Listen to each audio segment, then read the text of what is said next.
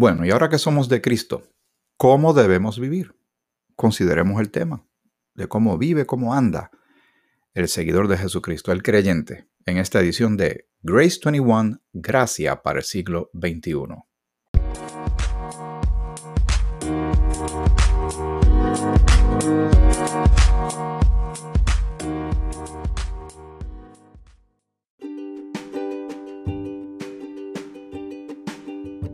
Saludos y que el Señor te bendiga.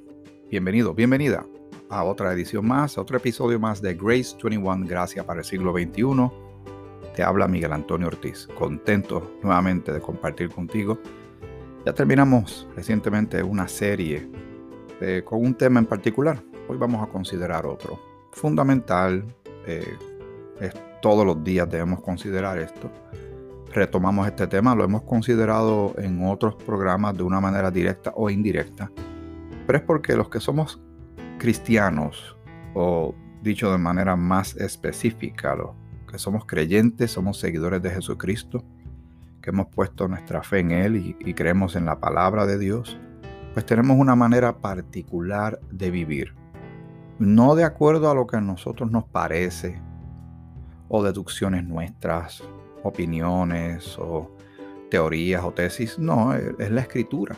La palabra de Dios está revelada a la voluntad de Dios. Ahora que somos de Dios, vivimos para Dios, pues siempre es bueno recordar cómo debemos vivir nosotros. ¿Por qué debemos hacer esto? ¿Por qué retomar y volver a tocar estos temas? Se lo hacen en las diferentes iglesias, los pastores y los predicadores consideramos estos temas una y otra y otra vez, porque se nos puede olvidar es bueno recordarlo, hacemos un autoexamen, vemos cómo estamos, las áreas que hay que trabajar más y queremos vivir una vida que agrade al Señor, aquel que nos llamó por su gracia y nos salvó.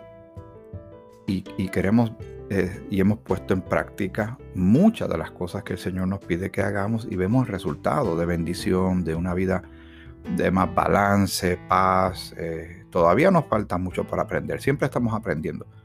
Pero ya que somos del Señor, pues por algún lado se nota, ¿verdad? Esa madurez, ese crecimiento, ese adelantar poco a poco en esta relación que tenemos con el Señor, que es una combinación de varias cosas. El estudio de la palabra y poner en práctica lo que sabemos que el Señor quiere, cómo debemos vivir en este tiempo que estamos viviendo, a pesar del mundo donde estamos viviendo. La oración, que es hablar con Dios, y cuando nos congregamos con otros creyentes y nos reunimos, ya sea virtual, ya sea en reuniones en la misma iglesia o grupos pequeños, estudios bíblicos, todo esto es para fomentar lo que la Biblia llama edificación. El Señor quiere que nos reunamos, hablemos de sus asuntos, adoremos su nombre, cantemos a su nombre, meditemos en su palabra. Todo eso es voluntad del Señor. Pero viene y trae una consecuencia, un resultado bueno, beneficioso, de gran bendición para tu vida y la mía. Por eso tocamos estos temas. Nunca está de más. en la escritura, cuando estudias la palabra de Dios y el trato que tenía Jehová, Dios, con Israel, fueron muchísimas las veces que Dios ya había dado instrucciones claras a la nación de Israel. Le había dado su ley, su voluntad, que era una combinación de, de fe en Dios, porque sin fe es imposible agradar a Dios porque hay que creerle que le hay. Y también una combinación de fe más obras, de cosas que había que hacer. Para ellos era, era bastante grande la tarea porque tenían que velar fechas, dietas, eh, eh, sacrificios de animales y tantas cosas que, que, Jehová le pedía a ellos y lo tenían que hacer, no había de otra. No hacerle la desobediencia y esa desobediencia acarreaba unas consecuencias. Pero ellos volvían y como que se entusiasmaban, había una especie de avivamiento temporero. Y con el pasar del tiempo venía como ese olvido, ese, ese enfriarse, ese descuido. Y caían a veces hasta en la idolatría, empezaban a creer en otras cosas y se alejaban de, de su Dios. Y entonces Dios tenía que enviar nuevamente a un profeta y recordarle todas las cosas y ellos volvían y se acercaban y así esa relación tan eh, complicada que había entre Dios e Israel. Y sabes que nos sucede a ti y a mí también. Nosotros vamos a estar leyendo lo que es eh, las cosas que a Dios no le agradan y las que le agradan, las cosas que quieren que tú y yo andemos y las que quiere que nos alejemos de ella. La manera particular de vivir de un creyente, lo vamos a ver y lo vamos a tener que considerar muchas veces durante nuestra vida hasta que estemos con el Señor. ¿Por qué? Para que no se nos olvide y para estar seguros que vamos andando como debemos andar.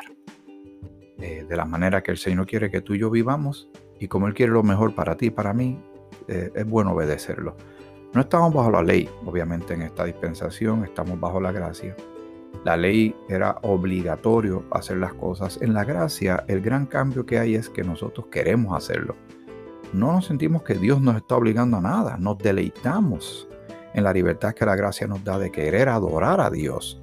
Antes tenías que hacerlo forzosamente. Tenías que cumplir la ley, guste o no.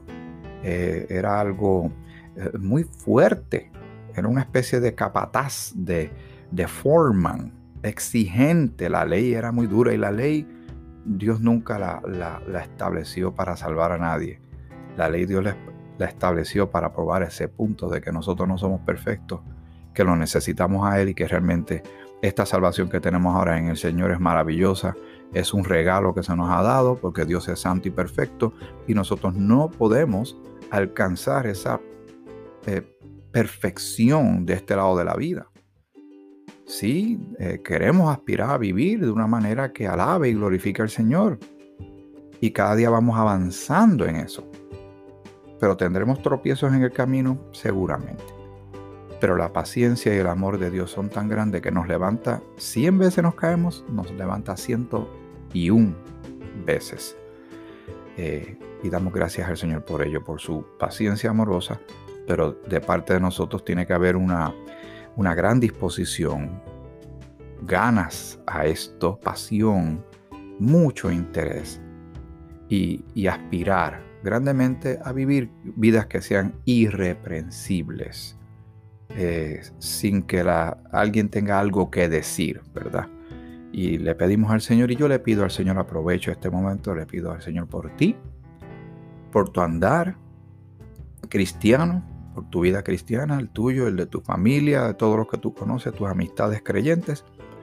Yo pido que tú ores también por mí, por mi familia, la congregación, para que andemos como el Señor quiere que andemos.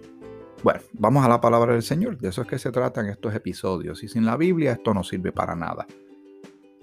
Porque entonces simplemente sería un ejercicio mental de, datos de información que nos entretenga y estamos hablando de la palabra de Dios. Esto hay que tomarlo, es maravillosamente serio, serio, pero de una manera maravillosa. Vamos a Gálatas para muestra con un botón. Y vamos a considerar varios textos en este episodio y, en otros más posiblemente. Vamos a ver hasta dónde llegamos con este tema, con relación de cómo debe andar un creyente. Esto es una especie de, de memo, un recuerdo, un recordatorio de parte del Señor para ti y para mí.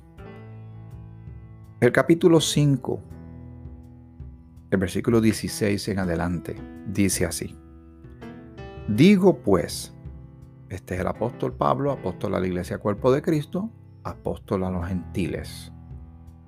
Andad en el Espíritu y no satisfagáis los deseos de la carne. Ahí ya hay una directriz clara que andemos en el Espíritu y cuando lo leemos en la Biblia, y tú tal vez la tienes de frente en este momento, vas a ver que dice Espíritu con la letra E mayúscula. ¿Qué quiere decir esto? Que está hablando del Espíritu Santo de Dios, que mora en nosotros. Recuerda lo que dice en Corintios, que nosotros somos templo de Dios, que Dios mora en nosotros, que nosotros estamos en Cristo, Cristo en Dios, y, toda esa realidad de la presencia directa de Dios en tu vida y en la mía está clara, es innegable. Y nos está diciendo que andemos en el Espíritu. Y cuando usa la analogía, usa el ejemplo de decir andar, no está hablando de un andar esqueleto muscular, no está hablando literalmente de lo que es físico, como cuando usted camina. A alguna gente se le hace difícil caminar por dolamas y artritis y cosas así. Y desde que uno eh, nace, pues eh, se espera que el niño en un momento dado, se, después de gatear entonces se ponga de pie y poco a poco vaya dando pasos. No es ese andar. Pero es para que se nos haga a nosotros, más fácil comprender lo que Él quiere decir con andar. Andar es nuestra manera de vivir, nuestro comportamiento. Cuando estamos solos, cuando estamos delante de otra gente, con creyentes, con inconversos, en la manera que vivimos en este mundo, hasta que estemos con el Señor. Así que dice, andad en el Espíritu y recuerda lo que el Señor siempre hace. Quita algo, pero pone algo en su lugar. Dice, y no satisfagáis los deseos de la carne. Así que no satisface los deseos de la carne. La carne lo que quiere son pasiones desordenadas, desorden, vicio, dejarse controlar por las emociones, por el coraje, la ira y tantas otras cosas que vamos a, a ver a través de la escritura. Y el Señor dice, no hagas eso, no andes satisfaciendo los deseos de la carne, sino anda en el Espíritu. Versículo 17, estamos en Galatas capítulo 5. Porque el deseo de la carne es contra el Espíritu. Así que la Escritura está diciendo que los deseos de la carne, la carnalidad, si, lo que hace es que se opone a lo que el Espíritu quiere hacer en nosotros. A la voluntad de Dios en nosotros, la carne va en dirección contraria. Por eso es que Pablo en el capítulo 7 de Romanos dice que lo que estaba haciendo no era lo que quería hacer y lo que quería hacer no lo estaba haciendo. Él se encontraba en una especie de dilema existencial complicado y él lo reconocía delante del Señor. Y él concluye ese capítulo 7. Eh, eh, Voy a buscarlo ya que estoy mencionándolo para que lo busques tú también y lo medites y le pidas al Señor que te dé más entendimiento con relación a, a esto. Dice el versículo 13 en adelante, luego lo que es bueno vino a ser muerte para mí, hace la pregunta, en ninguna manera, sino que el pecado para mostrarse pecado produjo en mí la muerte por medio de lo que es bueno, a fin de que por el mandamiento el pecado llegase a ser sobremanera pecaminoso. Porque sabemos que la ley es espiritual, mas yo soy carnal, vendido al pecado, porque lo que hago no lo entiendo, pues no hago lo que quiero, sino lo que aborrezco, eso hago. Y si lo que no quiero, esto hago, apruebo que la ley es buena. Estoy haciendo eh, cosas, él está haciendo cosas, tú estás haciendo cosas que prueban que realmente la ley, eh, y este es otro ejemplo que he utilizado en el pasado, vamos a suponer que hay una gran autopista si la autopista no tiene ningún tipo de regulación, pues no tiene ley. Entonces las personas pueden ir por ahí a, 5 millas por hora o a 105 millas por hora. Porque no hay una ley que diga eh, que es bueno o malo. No, no hay una especie de, de métrica o límites. Y el ser humano, sin saber eso, pues entonces podría vivir como le dé la gana, pero ya Dios se expresó con relación a lo que le agrada y no le agrada. Ahora hay rotulación en la carretera y por eso puedes recibir una multa y un castigo si violentas la ley y pruebas realmente que quien viola la ley sabe que está haciendo lo malo. Y si lo que no quiero esto hago, apruebo que la ley es buena, de manera que ya no soy yo quien hace aquello, sino el pecado que mora en mí. Y yo sé que en mí, dice el apóstol Pablo, esto es, en mi carne no mora el bien porque el querer el bien está en mí, pero no el hacerlo. ¿Ven esa lucha que él decía que tú posiblemente las, has tenido y las tienes y yo también? Dice el versículo 19, porque no hago el bien que quiero, sino el mal que no quiero, eso hago. Y si hago lo que no quiero, ya no lo hago yo, sino el pecado que mora en mí. Él está haciendo este razonamiento que parece un juego de palabras, pero está siendo bastante claro. Esa, esa lucha existencial la tenemos. No es excusa. Y aquí hay que hacer un buen punto de aclaración. De decir, bueno, como no me sale y soy imperfecto, ¿qué le vamos a hacer? Yo soy como soy. No hay quien me cambie. Dios me entiende. Él me aceptó, me dio salvación. Por su gracia, perdonó todos mis pecados. Así que ¿qué le vamos a hacer? Voy a seguir haciendo tal o cual cosa a conciencia de que está mal. Porque se nos olvida que en este mismo en esta misma carta de Romanos, el capítulo 6, eh, dice que ya nosotros eh, ya estamos libertados del pecado. El capítulo 6, versículo 20 dice, porque cuando erais esclavos del pecado, erais libres acerca de la justicia. Pero ¿qué fruto teníais de aquellas cosas de las cuales ahora os avergonzáis? No había fruto de aquellas loqueras y, pecados y horrores y horrores errores y horrores que estábamos haciendo. Dice, porque el fin de ellas es muerte. La paga del pecado es muerte. Mas ahora que habéis sido libertados del pecado, ¿cuándo sucedió eso? ¿Cuándo fue que se nos libertó del pecado? Cuando creímos en Cristo. Ahí la cadena del pecado fue rota. Dice más, ahora habéis sido libertados del pecado y hechos siervos de Dios, o sea, para servir a Dios, porque Él es nuestro amo y nuestro Padre. Esa palabra es mucho mejor, ¿verdad? Si digo amo, suena muy fuerte, pero realmente lo es, pero realmente es más que eso. Él es nuestro Padre, Padre eterno. Padre de gracia, de amor y muy paciente para contigo y conmigo. Mas ahora habéis sido libertados del pecado y hechos siervos de Dios, tenéis por vuestro fruto la santificación y como fin la vida eterna. Qué cambio de paradigma, qué cambio de dirección, ¿verdad? Porque la paga del pecado es muerte, el que no cree en Cristo tiene una condenación, una condenación a un lago de fuego al final de cuando llegue el trono blanco y todas estas cosas que están en la escritura, pero los que hemos creído en Cristo, entonces tenemos vida, vida abundante, tenemos la santificación, está, somos declarados santos por medio de que Cristo es santo, pero hay una santificación progresiva que va sucediendo cada día en la medida que tú y yo crecemos en la fe en el Señor. Y hechos siervos de Dios tenéis por vuestro fruto la santificación y como fin la vida eterna. Versículo 23 que es clásico en la fe cristiana. Muchos de los que están escuchando esta, este episodio lo saben de memoria. Tal vez alguien lo esté escuchando por primera vez. Y si lo está escuchando por primera vez, le pido márquelo y pídale a Dios que le dé mucho entendimiento.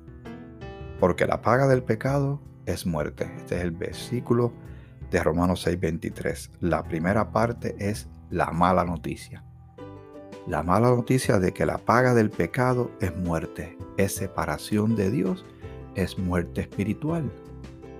Pero Jesucristo dijo que Él vino para dar vida y vida en abundancia. ¿Cierto? Pues la segunda parte de este famoso versículo 23 dice, mas la dádiva de Dios, o sea, el regalo de Dios, es eh, vida eterna en Cristo Jesús, Señor nuestro. Glorias sean dadas al Señor. Muy bien. Eh, el apóstol Pablo, tengo que seguir leyendo el capítulo 7 nuevamente, ya que lo estaba considerando, eh, porque según el, según el hombre interior me deleito en la ley de Dios, pero veo otra ley en mis miembros que se revela contra la ley de mi mente y que me lleva cautivo a la ley del pecado que está en mis miembros. Miserable de mí, dice él. Miserable de mí, lo pone con, signo de exclamación. ¿Quién me librará de este cuerpo de muerte? Él está como frustrado, ¿verdad? Una especie de muestra, una, como una indignación en el tono de esta parte de la escritura. Ahora, esa es un, como un grito de auxilio también ahí detrás de toda esa expresión. Pero el versículo 25 hace un cambio glorioso y maravilloso. Gracias doy a Dios por Jesucristo Señor nuestro. Así que yo mismo con la mente sirvo a la ley de Dios, más con la carne a la ley del pecado.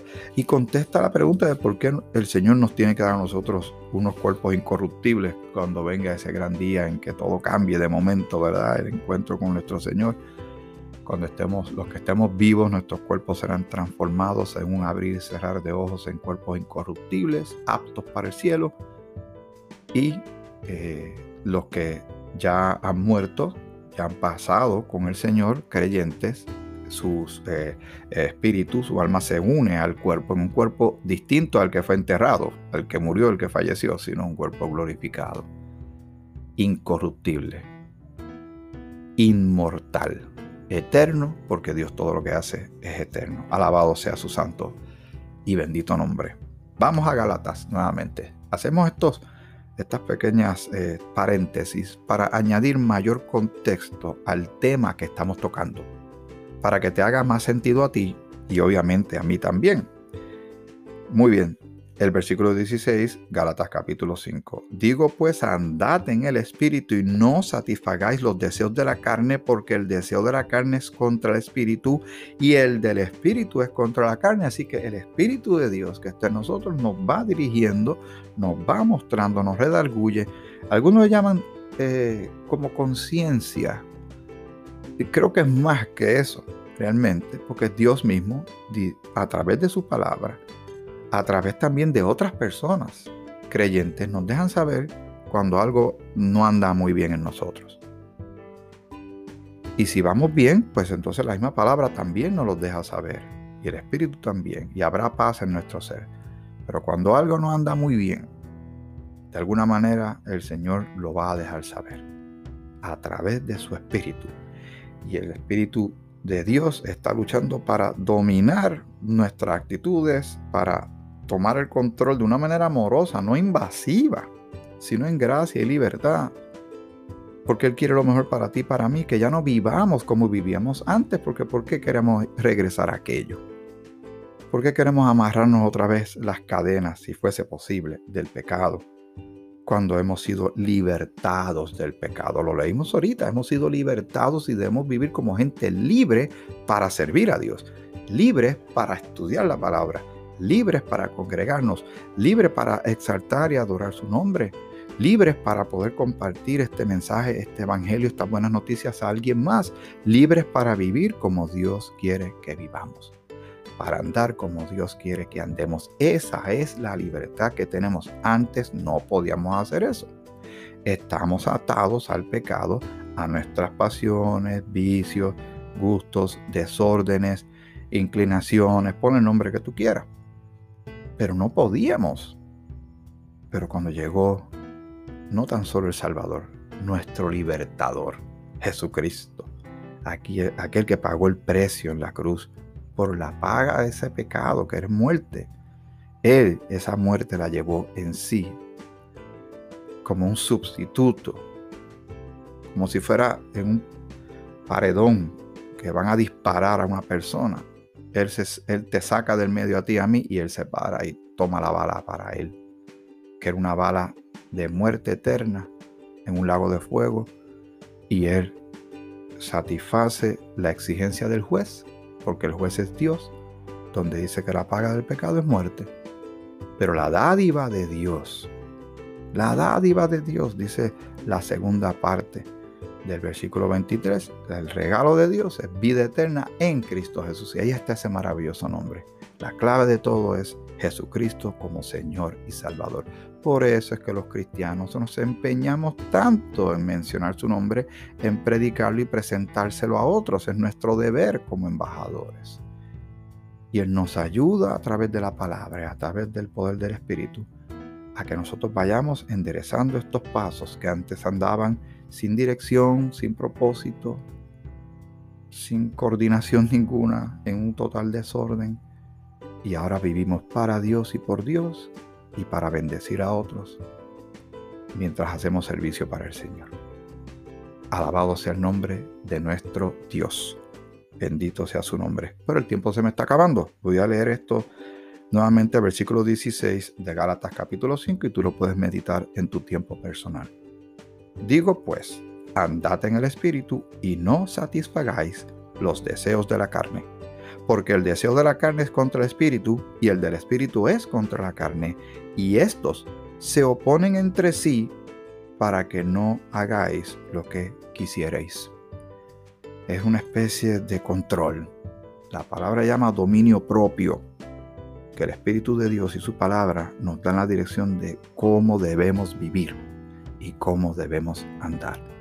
Que a veces es difícil, que hay luchas, que a veces tropezamos, que todavía nos falta madurar, sí, pero no nos vamos a rendir. Porque el Señor no se ha rendido, ni se ha cansado de ti, ni de mí. Ahora, ¿cuánto nosotros queremos entregar de nuestras vidas, de nuestras actitudes, de nuestro andar en las manos del Señor? Eh, todo eso lo tenemos que tener en mente claramente tú y yo. Bueno, hasta aquí este episodio de Grace 21, gracias para el siglo XXI. Continuamos en este tema de cómo debemos vivir como creyentes, cómo debemos andar ahora que somos cristianos en el próximo episodio de Grace 21, Gracia para el siglo XXI. Que el Señor te bendiga, te bendiga mucho.